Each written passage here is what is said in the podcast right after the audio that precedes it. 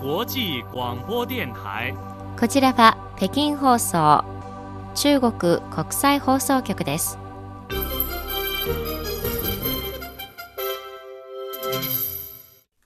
ではニュースをお伝えします。まず主な項目です。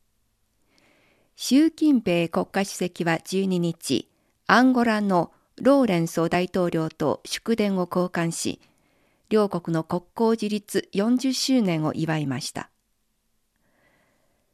外交部の王文賓報道官は11日、アジア太平洋はパワーゲームの競技場ではないと述べました。国家統計局によりますと、2022年12月の CPI 消費者物価指数は前の年の同じ月に比べ1.8%上昇しました。以上がこの時間のニュースの主な項目です。はじめに、習近平国家主席は12日、アンゴラのローレンソ大統領と祝電を交換し、両国の国交樹立40周年を祝いました。習主席は、国交樹立からの40年間、両国関係は終始誠実で友好的であった。双方は手を携えて前進し、革新的利益と重大な問題で理解し合い、支持し合ってきたと指摘し、現在の両国関係について、各分野での協力は実り豊かで、両国人民に確実な利益をもたらしていると、良好な発展ぶりに満足の意を示しました。さらに、私は両国関係の発展を非常に重視していると強調した上で、今後の両国関係について、ローレンソ大統領と共に努力して、国交樹立40周年を契機に、政治的相互信頼を深め、互恵協力を密接にし、民間友好を増進していくことを願っている。両国の戦略的パートナーシップに活気あふれる新たな1ページを綴っていきたいと述べました。ローレンソ大統領は、国交樹立以来両国関係は持続的に発展し、各分野における互恵協力は大きな成果を収めていると表明しました。また両国は多くの国際問題で観点が一致しているとし、中国側との友好協力関係を強化して、ウィンウィンと共有といった未来の建設を目指し、共に進歩、繁栄、発展を実現させ、両国人民により良い幸福をもたらすことを願っていると、アンゴラ側の姿勢を強調しました。次です。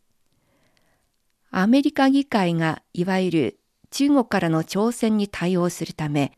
特に中国を対象とした特別委員会を設置する決議を採択したことを受け、外交部の王文賓報道官は11日の定例記者会見で、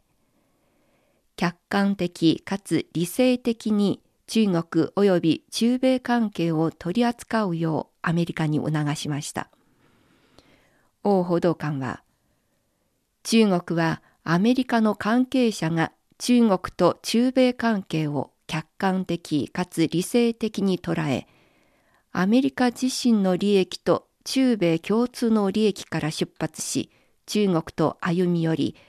相互尊重、平和共存、協力ウィンウィンの中米関係の発展を推進するよう希望すると示しました。次です。情報筋によりますと、アメリカと日本はイギリス時間11日午後、中国がもたらした課題に対応するものとして、日本へのイギリス軍の配備を可能にする防衛協定に署名する見通しだということです。こうした動きを受け、外交部の王文賓報道官は、アジア太平洋は平和的発展を先行する地域であり、地政学的なパワーゲームの競技場ではないとの考えを示しました。11日に行われた定例記者会見で王報道官は、中国は各国にとって協力のパートナーであり、挑戦相手ではない。関係国による防衛協力の展開は、各国間の総合理解、信頼と協力の増進に資するべきであり、仮想の敵を作るべきではなく、まして集団による対抗という旧体依然とした思考をアジア太平洋地域に持ち込むべきではないと牽制しました。こちらは北京放送中国国際放送局です。ただいま北京からニュースをお伝えしています。国家統計局によりますと、2022年12月の CPI 消費者物価指数は前の年の同じ月に比べ1.8%上昇しました。そのうち都市部と農村部はともに1.8%、食品価格は4.8%、非食品価格は1.1%、消費財価格は2.6%、サービス価格は0.6%それぞれ上昇しました。一方、12月の CPI は前の月に比べおおむね横ばいでした。そのうち都市部は横ばい、農村部は0.2%下落、食品価格は0.5%上昇、非食品価格は0.2%下落、消費財価格は0.1%下落、サービス価格は0.1%上昇しました。次です。北京で11日に開かれた全国工業情報化活動会議によりますと、中国国内で開通している 5G 基地局の数は累計230万箇所を超えており、新型データセンターの建設は著しい成果を収めています。ここ数年中国は新型情報インフラの整備に力を入れ、5G やギガヒット光ネットワーク、インダストリアルインターネットなどの建設を進化させ、デジタル経済と実体経済のさらなる融合を推し進めてきました。工業情報科部の金総流部長は会議で、今年中に新型情報インフラ整備事業の協調的発展を推進する政策措置を打ち出すと明らかにしました。次です。中国の原子力発電部門が最近発表した統計データによりますと、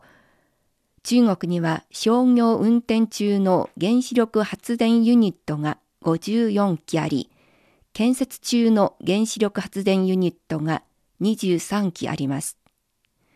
昨年1月から11月までの原子力による発電量は、